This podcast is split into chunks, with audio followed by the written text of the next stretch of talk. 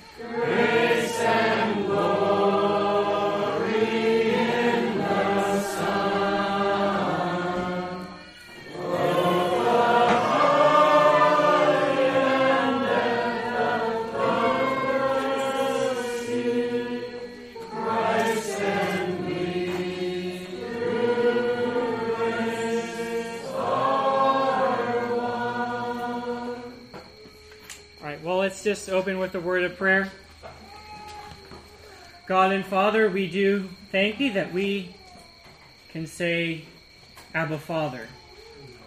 And we just pray that we would walk with all the dignity of those that are sons of God. And we pray that we would walk with all the humility of those who follow a rejected Savior.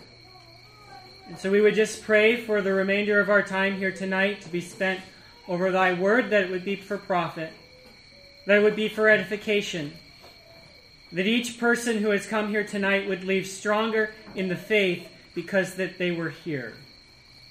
We ask this for the glory of thy name. Amen. Amen.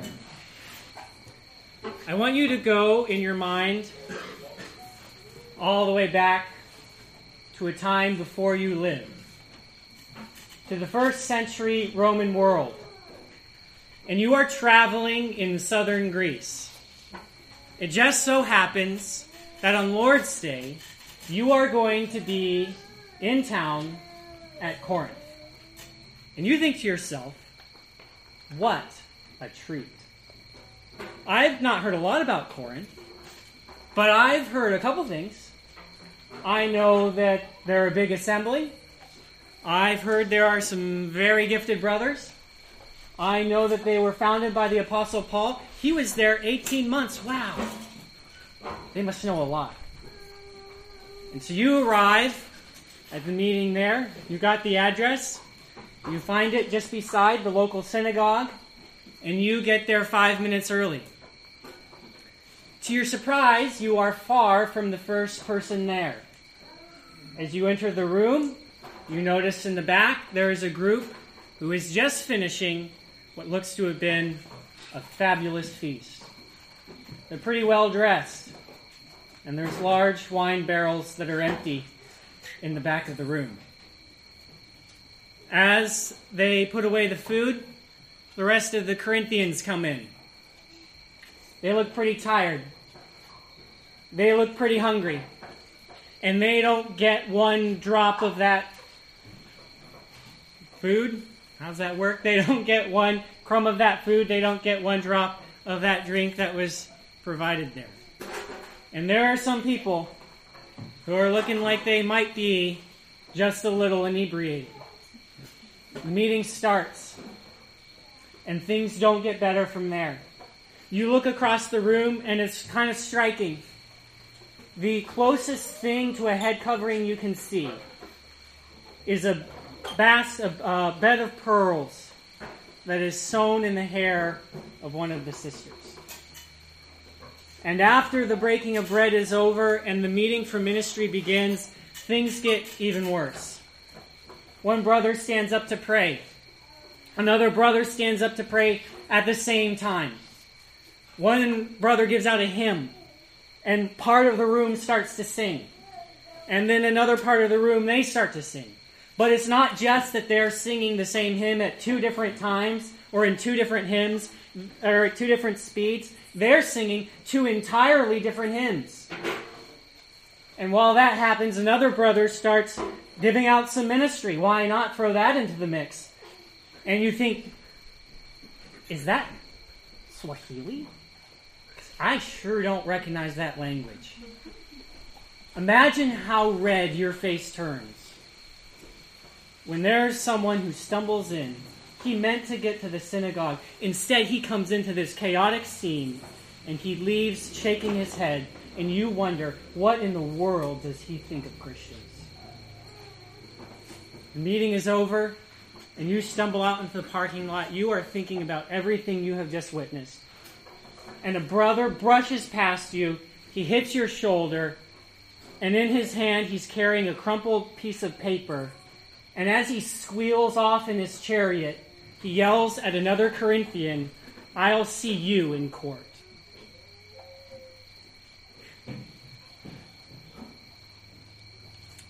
Wow. What a treat that was. That is a non comprehensive sampling of the litany of issues that were at play in Corinth. Now, my assembly has problems. Your assembly has problems. Every assembly has problems. Ain't nobody got problems like Corinth. And so you take the Apostle Paul, who was there and he founded that assembly. And now, with a heavy heart, he has to write those same people that he lived 18 months with. And in that letter, the statements are clear but the parchment is smeared, where the tears the apostle cried as he wrote have landed on the page. In chapters 1 through 6, and in chapters 11, the Apostle Paul responds to the problems that were there based off of the report that he received from the household of Chloe. Everything having been established in the mouth of two or three witnesses. But there's another set of chapters.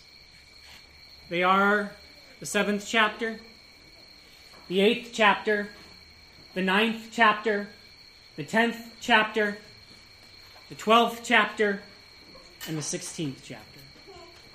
In those chapters, he deals with what has come from the horse's own mouth. You see, they wrote a letter to the Apostle Paul. And in those chapters, he responds to what they wrote. Just to see that, turn with me for a moment to the seventh chapter. And we're just going to read the expression that opens there. It says in verse 1 Now concerning the things whereof ye wrote unto me. And he continues, we won't go through the seventh chapter, but it's crystal clear. I trust everyone can see it. It's plain as day. He says, I'm going to address now those things that you wrote to me about. But it doesn't just end in the seventh chapter. Turn, if you would, to the eighth, and I believe this is the one that's a little obscured in the King James. But he says at the beginning of the eighth chapter, now is touching those things offered unto idols. In the Greek, now is touching is the same as that expression that opened the seventh chapter, now concerning. And I believe that every time you come across that expression in the book of 1 Corinthians, now concerning, it is shorthand for the full expression that we read in the seventh chapter. Every time you see now concerning, it introduces a new subject in the book. And it alerts you that Paul is responding to the question they wrote to him. So in the seventh chapter, he takes up the subject of marriage and singleness. They'd written to him about it. We don't know exactly what they said, we just know how Paul responds. In the eighth chapter, he responds to their question about things offered to idols. And that subject takes him through the ninth and the tenth chapter. We'll turn over to chapter 12 just to see this. It says at the beginning there, chapter 12, verse 1, he says, Now concerning spiritual gifts. And in that chapter, he responds to that question that the Corinthians had sent him. And then in the final chapter 16, opening there, he says, Now concerning the collection for the saints. Four questions, four answers. I was thinking about it in the context of the meeting that we had earlier today. It was a question and answer meeting. And uh, I don't know if this is really the right way to think about it, but I think it's kind of a fairly natural response. You think, oh, good. I'm glad Brother Joe is going to be here. Oh, good. I'm glad Brother Tim's going to be here. Oh, good. I'm glad Brother Bob is going to be here. Whoever it is that responds to the questions, you're thankful that there are those who have an ability to minister the Word of God and they answer it. So, what would you say if the Apostle Paul was present? Oh, good. I'm glad Paul is here. There was a survey that we did at Carrollton Young People's Weekend. A couple of questions that were given to uh, uh, the young people that were there. And I don't remember what all of them were. One of them was uh, Will you be comfortable inviting a friend from the neighborhood to your local meeting? Was one question. Uh, another question was If you die or the Lord takes you home through the rapture, and you can ask God one question, what would you ask Him? The following year, the answers to that survey were distributed. You didn't see who had given it. And there was one person who had, in response to that question, said, If I only have one question to ask God, I don't want to waste such a golden opportunity. I would ask Him to ask my question for me. You know, these questions were recorded by the Spirit of God in Scripture.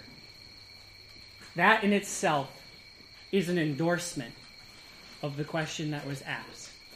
We know for certain that these are questions worth answering. And so I want to look at the answer to one of these questions. We don't have nearly enough time to go through all four. I want to look at spiritual gifts. And so that's in the 12th chapter. I'll just read it for us. And this is what it says. Now concerning spiritual gifts, brethren, I would not have you ignorant. Ye know that ye were Gentiles, carried away unto these dumb idols, even as ye were led. Wherefore, I give you to understand that no man speaking by the Spirit of God calleth Jesus accursed, and that no man can say that Jesus is the Lord but by the Holy Ghost. Now, there are diversities of gifts, but the same Spirit. There are differences of administration, but the same Lord. And there are diversities of operations, but it is the same God, which worketh all in all. But the manifestation of the Spirit is given to every man to profit withal. For to one is given by the Spirit the word of wisdom, to another the word of knowledge, by the same Spirit, to another faith, by the same Spirit, to another gifts of healing, by the same Spirit, to another the working of miracles, to another prophecy, to another discerning of spirits, to another diverse kinds of tongues, to another the interpretation of tongues. But all these worketh that one and the self same Spirit, dividing to every man severally as he will. For the body is one and hath many members, and all the members of that one body, being many, are one body, so also is Christ. For by one Spirit are we all baptized into one body, whether we be Jews or Gentiles, whether we be bond or free and have been all made to drink into one spirit. For the body is not one member, but many. If the foot shall say, Because I am not of the hand, I am not of the body, is it therefore not of the body? If the ear shall say, Because I am not the eye, I am not the body, is it therefore not of the body? If the whole body were an eye, where were the hearing? If the whole were hearing, where were the smelling? But now hath God set the members, every one of them, in the body as it hath pleased him. And if they were all one member, where were the body? But now are they many members, yet but one body. And the eye cannot say unto the hand, I have no need of thee, nor again the head to the feet, I have no need of you. Nay, much more those members of the body which seem to be more feeble are necessary and those members of the body which we think to be less honorable, upon these we bestow more abundant honor. And our uncomely parts have more abundant comeliness. For our comely parts have no need, but God hath tempered the body together, having given more abundant honor to the part which lacked. That there should be no schism in the body, but that the members should have the same care one for another. And whether one member suffer, all the members suffer with it. Or if one member be honored, all the members rejoice with it. Now ye are the body of Christ, and members in particular. And God has set some in the church first apostles, secondarily prophets, thirdly teachers, after that miracles, then gifts of healings, helps, governments, diversity of tongues.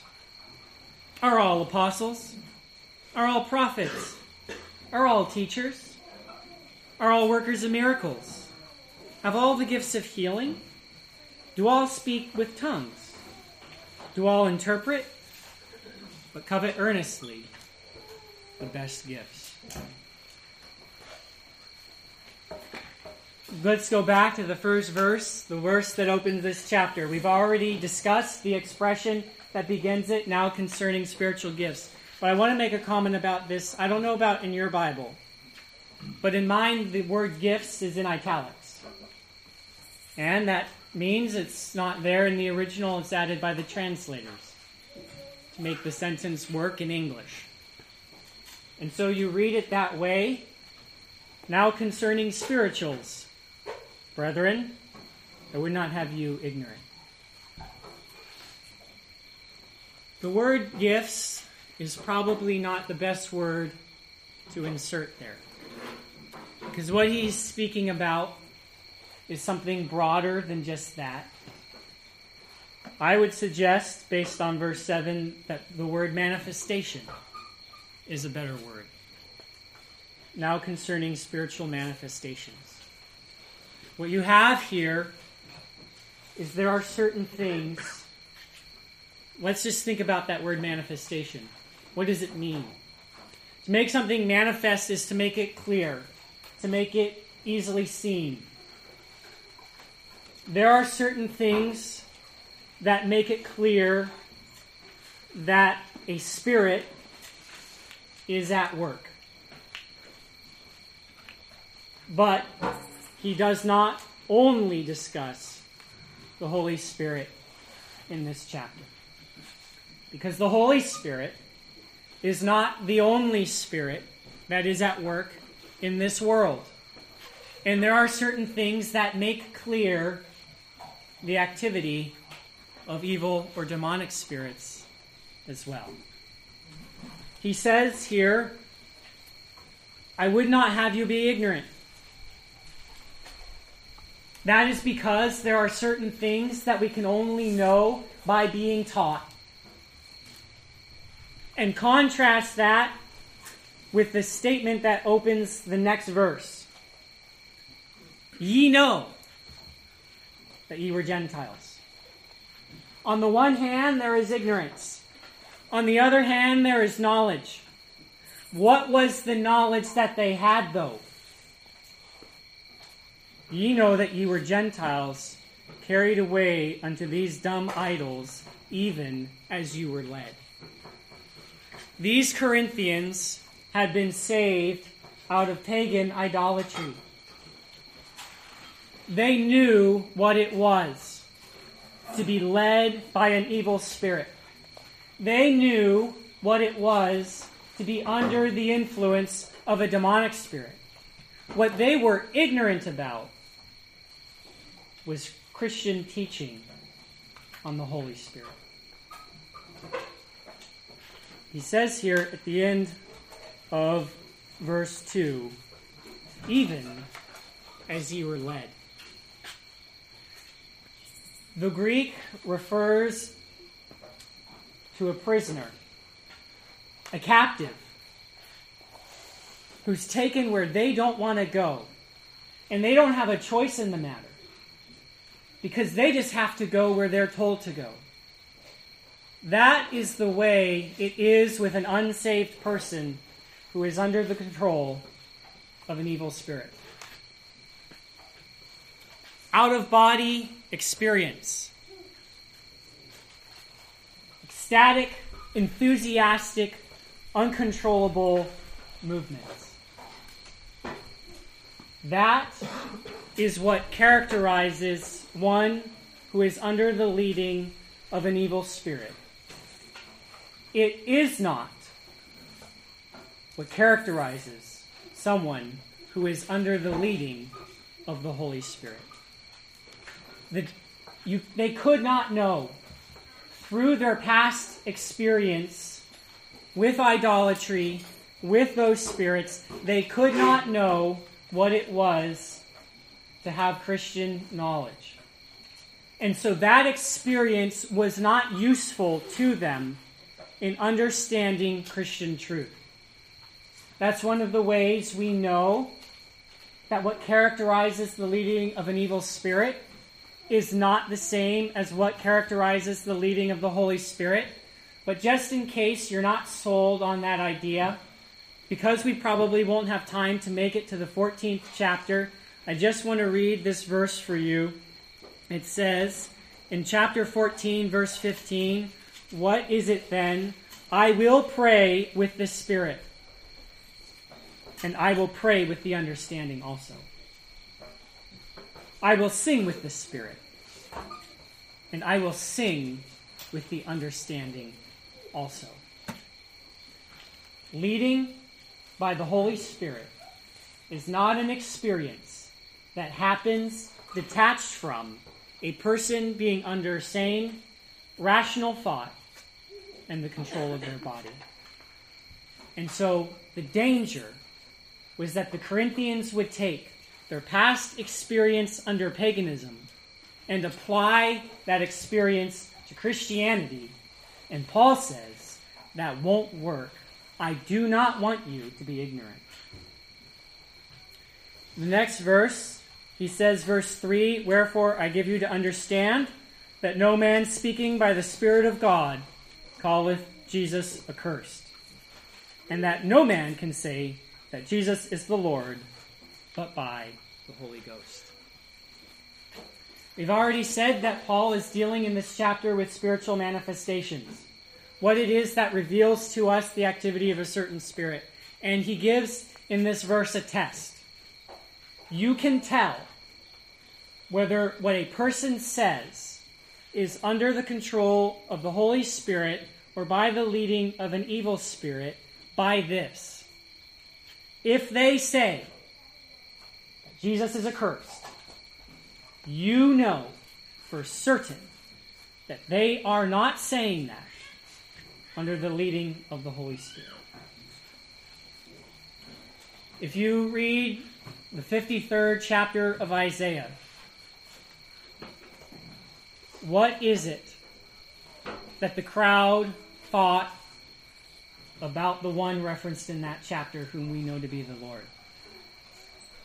They esteemed him stricken, smitten of God, and afflicted.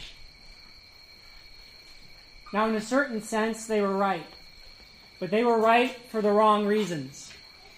They thought that Jesus was cursed by God. If there is a person who comes into the assembly it does not matter if they do so through enthusiastic, ecstatic utterance. If they say that Jesus is accursed, that is not the leading of the Holy Spirit. And it is interesting, it is mind boggling to consider that Paul would even have to tell them that. But everything in Scripture is on a need to know basis. And so we can assume that was happening at Corinth. What has to be in place in an assembly for someone to do that? And you don't automatically know as a Christian that's not right. If you view everything through the paradigm of experience. You will become detached from content. And pretty soon, as long as someone has an experience, it doesn't matter what they say, you will not be able to judge it. And that is wrong. Experience is not the paradigm through which we judge whether something is of God or not. It is essentially a doctrinal test that he gives here. The next statement is he says that no man can say that Jesus is the Lord but by the Holy Ghost. In the Greek translation of the Old Testament, the word for Jehovah is translated as kurios. It's the same word that's used here for Lord. And I believe that in this chapter, as in Romans chapter 10, what you have here is a confession that Jesus is Jehovah. In other words, that Jesus is the God of the Old Testament. And he says no one can make that confession except by the Holy Ghost. Now, I want us to stop and consider for a minute. We don't have a lot of time, and so you're going to be primarily responsible for the application that comes from this meeting. But let's just think about what we've talked about so far. As I look across this room, I see people that I think have been mostly saved in Christian homes. And even if you weren't, I don't think there is anyone here who has been saved out of pagan idolatry. And so it's reasonable to assume that you have you do not have the same kind of prior experiences that these Corinthians had, being led about by evil spirits unto dumb idols. So what does that have application to us today as? Are we not also in danger of taking our own experiences from the world and assuming that is how things will work in Christianity. I think that's a real danger for us. What about this test? Would something that extreme get by in your assembly? I don't think so. But what about this? You can see as a principle that the leading of the Spirit, of the Holy Spirit, will always be Christ exalting. And the leading of an evil spirit will always be Christ degrading. What about what we talked about earlier today? Eternal security. Is the fact that your salvation, that the preservation of it, depends on God and not on you, is that Christ exalting? Yes, it is. To say that it's up to me, that would be man exalting. The principle of this verse has many applications.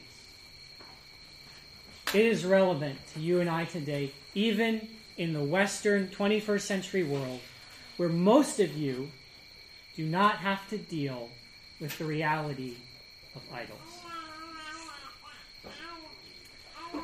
Verse 4 Now there are diversities of gifts, but the same Spirit.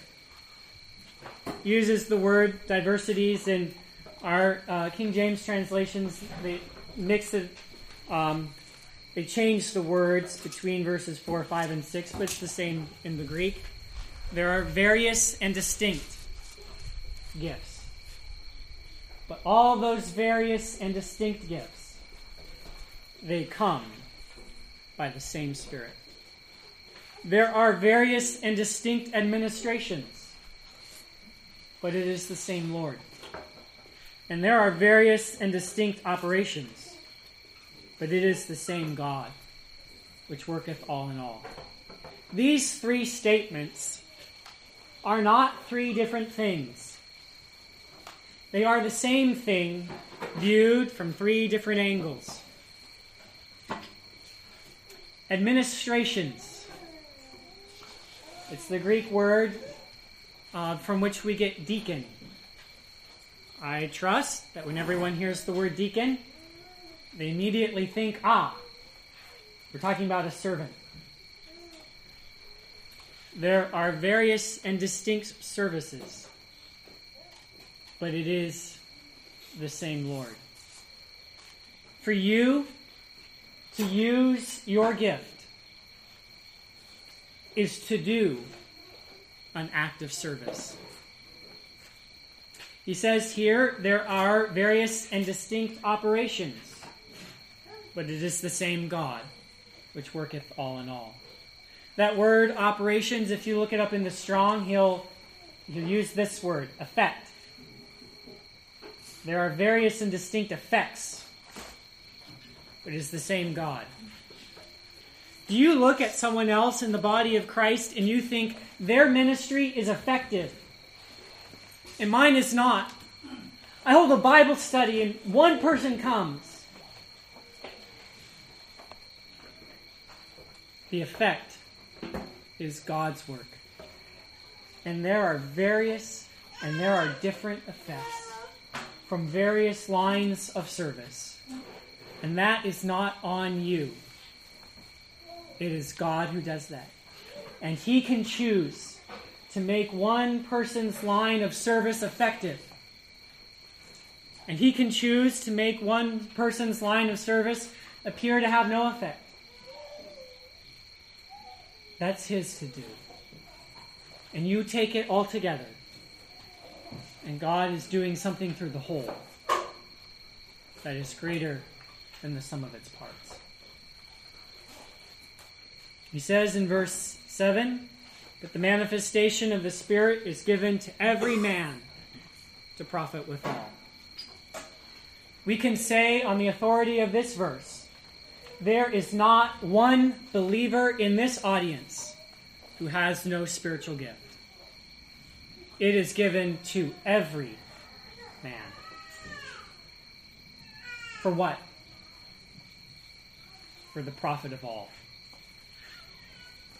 The common good is how it's translated in another place. Universal is the scope of who has received spiritual gifts. And universal is the scope of who in the body of Christ should benefit from your spiritual gift. It is not isolated to your assembly. It is not isolated to quote those gathered to the Lord's name.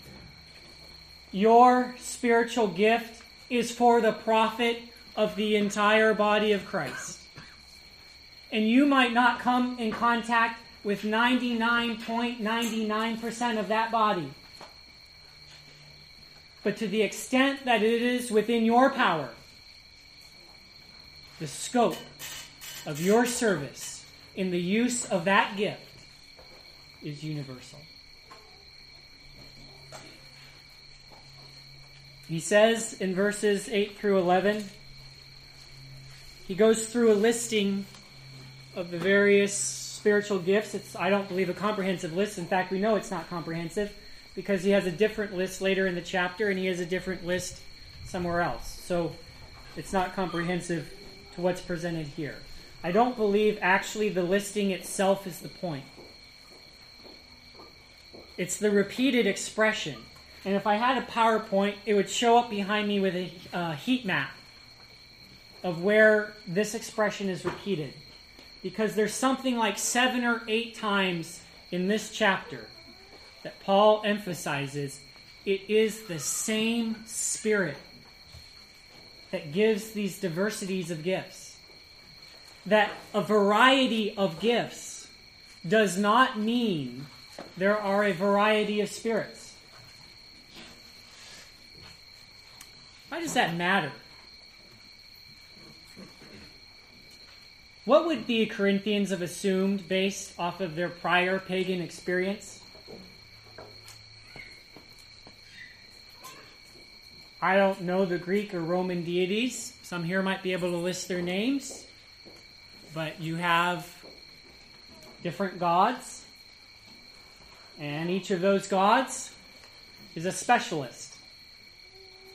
You have a god of war and a goddess of love. And you can go on through the list. You take that into Christianity, and you get patron saints. You apply this concept that there are different spirits behind the different gifts, and what do you get? You get a guild mentality. You've got the Teachers Guild, and the Prophets Guild, and the Speaking in Tongues Guild. And everyone divides along lines of a common gift. And what happens?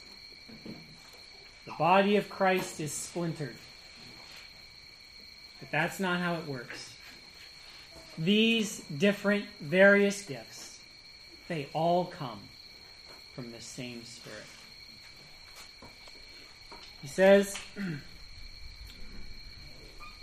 in verse 12 For as the body is one and hath many members, and all the members of that one body, being many, are one body, so also is Christ.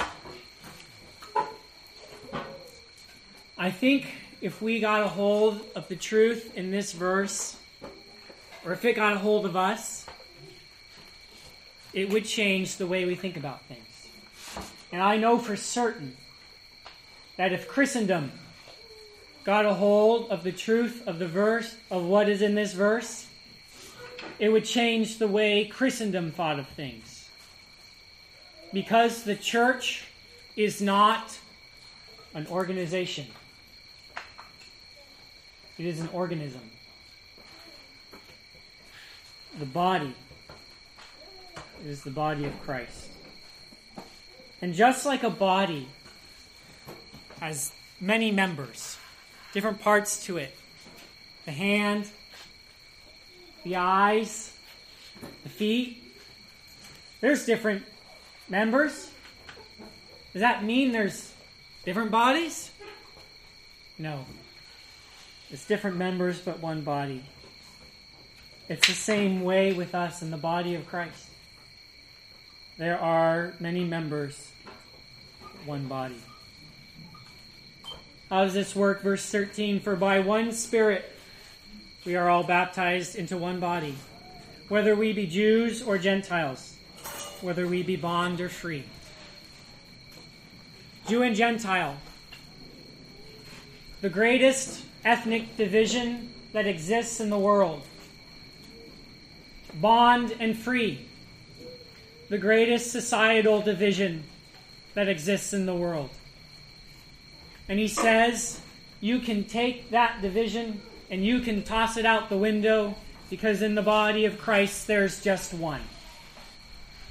They have been brought together by the baptism of the Holy Spirit that formed the body. That's incredible. You know, I'm going through Acts in my Sunday school class, and it's amazing how big of a difference a single word makes. Luke, as he opens the book of Acts, he gives a summary of the Gospel of Luke. And in that, he says, he refers to all that Jesus began to do and teach. How does the word began change the meaning of that sentence? It means that what Jesus did and what he taught was not finished. If he has returned to heaven, but that work isn't finished, how is it going to continue? It's going to continue through me, you, and through me. As his body, being those various parts to it that work, feet that move, hands that lift, eyes that see, mouths that speak, minds that think. And what happens when a part of a body refuses to listen to what it's been told to do? The body is paralyzed. Have you ever woken up in the middle of the night and you've been sleeping on your arm? You try and move it. It won't move. It just lies there. Does God ever feel like that with you? He tries and moves you, and you just won't move. You are who He works through. Don't be a source of paralysis for the body.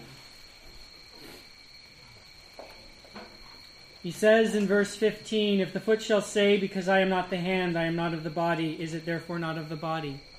He asks a similar question with the ear. What is this? It's an inferiority complex. And when spiritual gifts are used for personal display, it's very easy for this to happen. That one member of the body of Christ would say, I don't play that role. I don't have that gift. So I must not be important. I must not matter. I must not be useful. If you think that way, you are wrong. God does not design his body with any dispensable parts. You are indispensable. You know, sometimes it's hard to tell what a part of the body does. Medically, there's certain things that they use to think, well, that doesn't have a purpose, so we're just going to cut it out. And they didn't learn until they had done that for a while that that part of the body was actually doing something really important. And the loss of it caused the body to suffer. It's the same way with you. Just because you don't understand what role you have to play doesn't mean the body wouldn't suffer if you were gone. Because it would. There's also the problem of a superiority complex.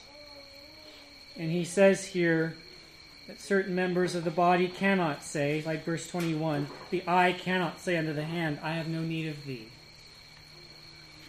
That can happen too when we use our spiritual gifts for personal display and pride. Start to think, I'm all that. I don't need anyone else.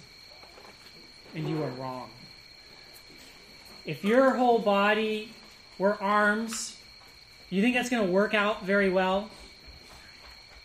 No, it's not. You would fall apart real fast. It's the same way in the body of Christ. You want someone else's gift? Why? What if we all had the same? it would be the same result as a body being a bunch of arms. It doesn't work. He says here, those that are feeble are necessary, and those that are less honorable we bestow more abundant honor, and those that are uncomely we give more abundant comeliness. Far be it from me to disparage the address takers and the Bible study leaders but it is natural in the way that we think to honor those that take a public role. And that is not how it works in the economy of God. He gives more abundant honor to the part that lacks. He says those that are feeble are necessary. And he says those that are uncomely, we have more will have more abundant comeliness. That's how things work in God's economy. And so, if you are someone who has a role in the body of Christ that is not public, and nobody sees it, and maybe you're like so spiritual, you're on the threshold of heaven, you don't even care that no one sees it. But maybe every now and then there's someone who thinks, I really wish others would notice what I do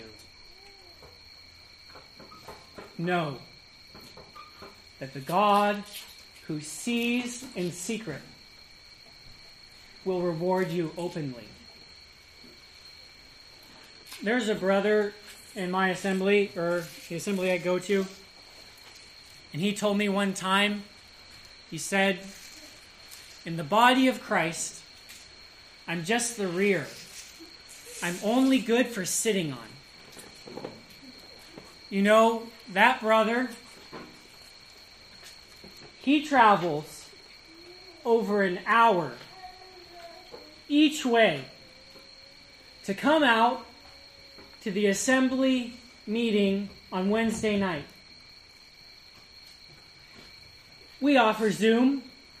How easy would it be for him to stay at home? He doesn't even get the benefit of fellowship because as soon as the meeting is over, he leaves right away so that he can get back and his wife doesn't have to wait up for him. I am convinced that the fact that he is there is more encouragement to those who come out than whatever exegetical observations the teachers happen to make that night.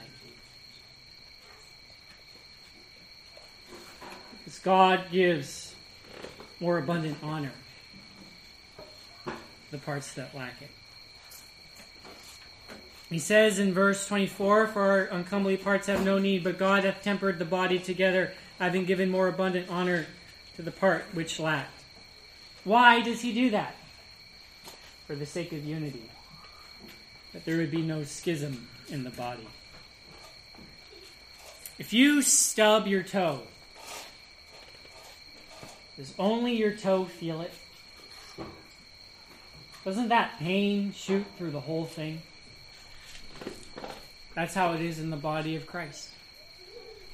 You take one member and it suffers, it's not just that one member. Every member suffers with it. You take one member of the body and uh, they are honored, every member of the body rejoices with it. That's how united, that's how connected we are. He goes through a listing here and he says, Oh, you know what? This is going jumping way back, but I, I just thought of this point I wanted to make. Um, where it refers to he divides to each man severally as he will. Um,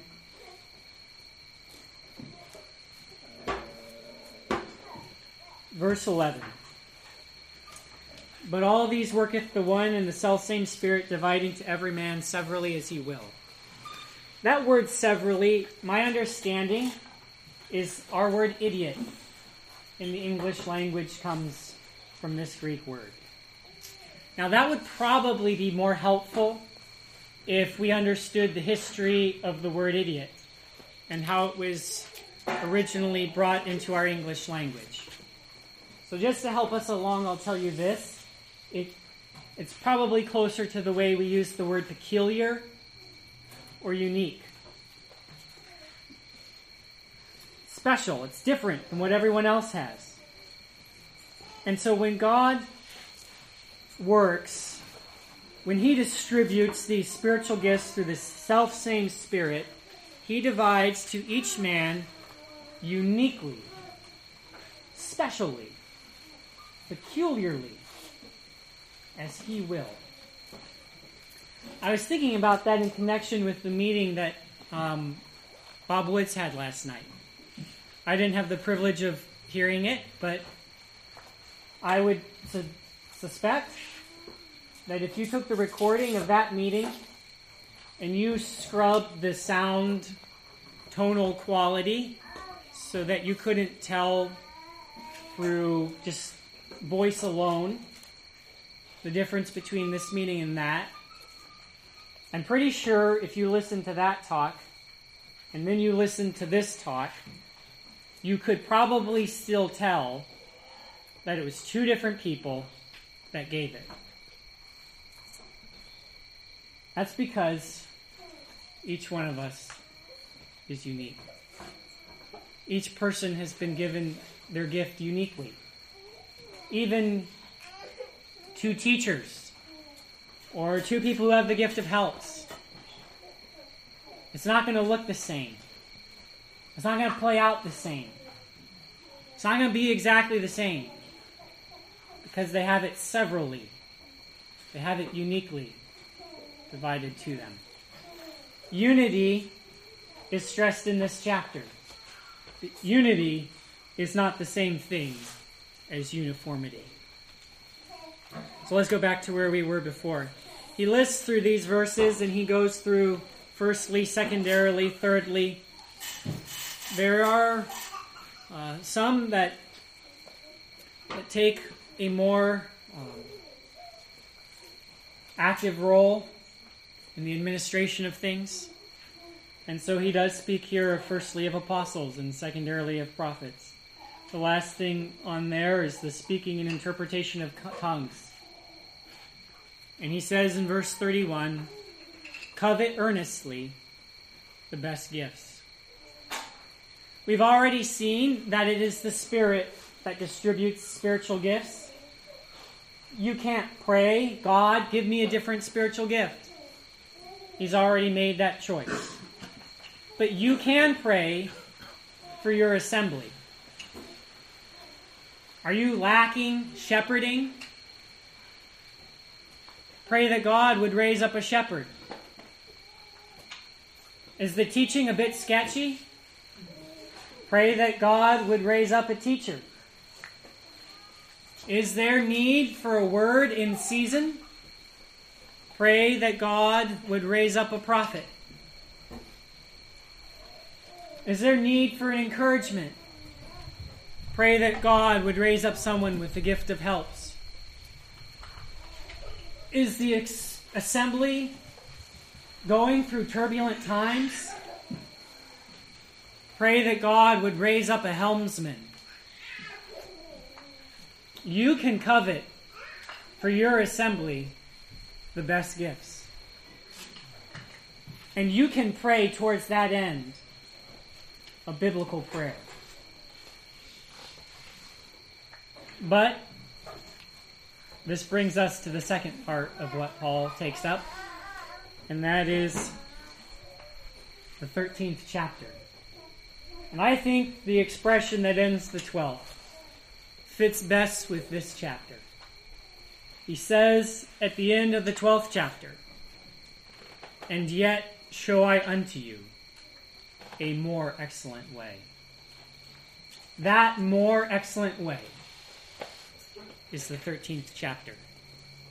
So let's read it. Though I speak with the tongues of men and of angels and have not charity, I am become as a sounding brass or a tinkling cymbal. And though I have the gift of prophecy and understand all mysteries and all knowledge, and though I have all faith, so that I could remove mountains, and have not charity, I am nothing. And though I bestow all my goods to feed the poor, and though I give my body to be burned, and have not charity, it profiteth me nothing. Charity suffereth long and is kind. Charity envieth not. Charity vaunteth not itself, is not puffed up, doth not behave itself unseemly, seeketh not her own, is not easily provoked, thinketh no evil rejoiceth not in iniquity, but rejoiceth in the truth, beareth all things, believeth all things, hopeth all things, endureth all things. Charity never faileth. But whether there be prophecies, they shall fail. Whether there be tongues, they shall cease. Whether there be knowledge, it shall vanish away. For we know in part, and we prophesy in part. But when that which is perfect is come, then that which is in part shall be done away. When I was a child, I spake as a child. I understood as a child. I thought as a child. But when I became a man, I put away childish things. For now we see through a glass darkly, but then face to face. Now I know in part, but then shall I know even as also I am known. And now abideth faith, hope, charity. These three, but the greatest of these is charity. Joe, when does this meeting end? Oh. We started five minutes late. I've got one more minute. Okay. I just want to read to you something from here um, this is what F.B. Hole has to say on the chapter. And I know that's cheating, but he says it so much better than I can. And you shouldn't have to settle. So I'm going to read this for you. He says, A brother rises in the assembly and speaks words of peculiar sweetness and thrill. Though quite unintelligible to us, how marvelous! how we should gaze at him. Yes. But if he has done this without love, he might as well have brought an old brass pan into the assembly and hit it with a poker. And we come to another, he has astonishing knowledge and understanding. He can not only penetrate into the heart of divine things, but he can communicate to others by reason of his prophetic gift. Also, he has faith of an almost miraculous power that he has not love. If unspiritual ourselves, we might imagine him to be a giant. Really, he is less than a pygmy. Well, I hope that's a plug for you to read more F.B. Hole. But this 13th chapter, he goes through the more excellent way. And he goes through what seems kind of extreme examples. It's a really hyperbole. You know, you understand all mysteries and have all knowledge. If you don't have love, you're nothing. That's the point that he's making here in this chapter. That's the more excellent way because the Corinthians, they had abundant gift and they were very interested in this subject and they were thrilled to get up and use that gift, especially if it was speaking in tongues, especially if it was prophecy. But there was a problem of a lack of love. And you know what? Ten times out of ten, love is better than spiritual gifts. Do you want your assembly to thrive? Then love. Do you not know what your spiritual gift is? There is a more excellent way. Love. Sisters are good. They're a good thing, and they're good for a number of reasons. One of the reasons is that they tell you how things are. And my sister has told me, she says, You know, Michael, sometimes your meetings are a little overwhelming. It's like drinking from a fire hose. You just get a little lost in the deluge of information. So, if you forget everything from tonight, Remember this one thing the greatest gift that you can give your assembly is to love those you least want to love. Let's end in prayer. God and Father, how thankful we are that there is a manifestation of the Spirit. We can look and we can see that you are at work and that you are doing something. And we just pray, Lord, that we would be active participants in that work.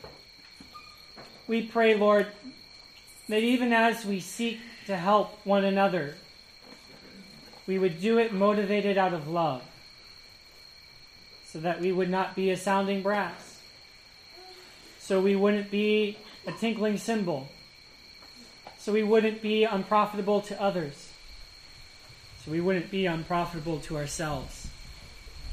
And we know that you are the perfect pattern for what it means to love selflessly and what it means to love sacrificially.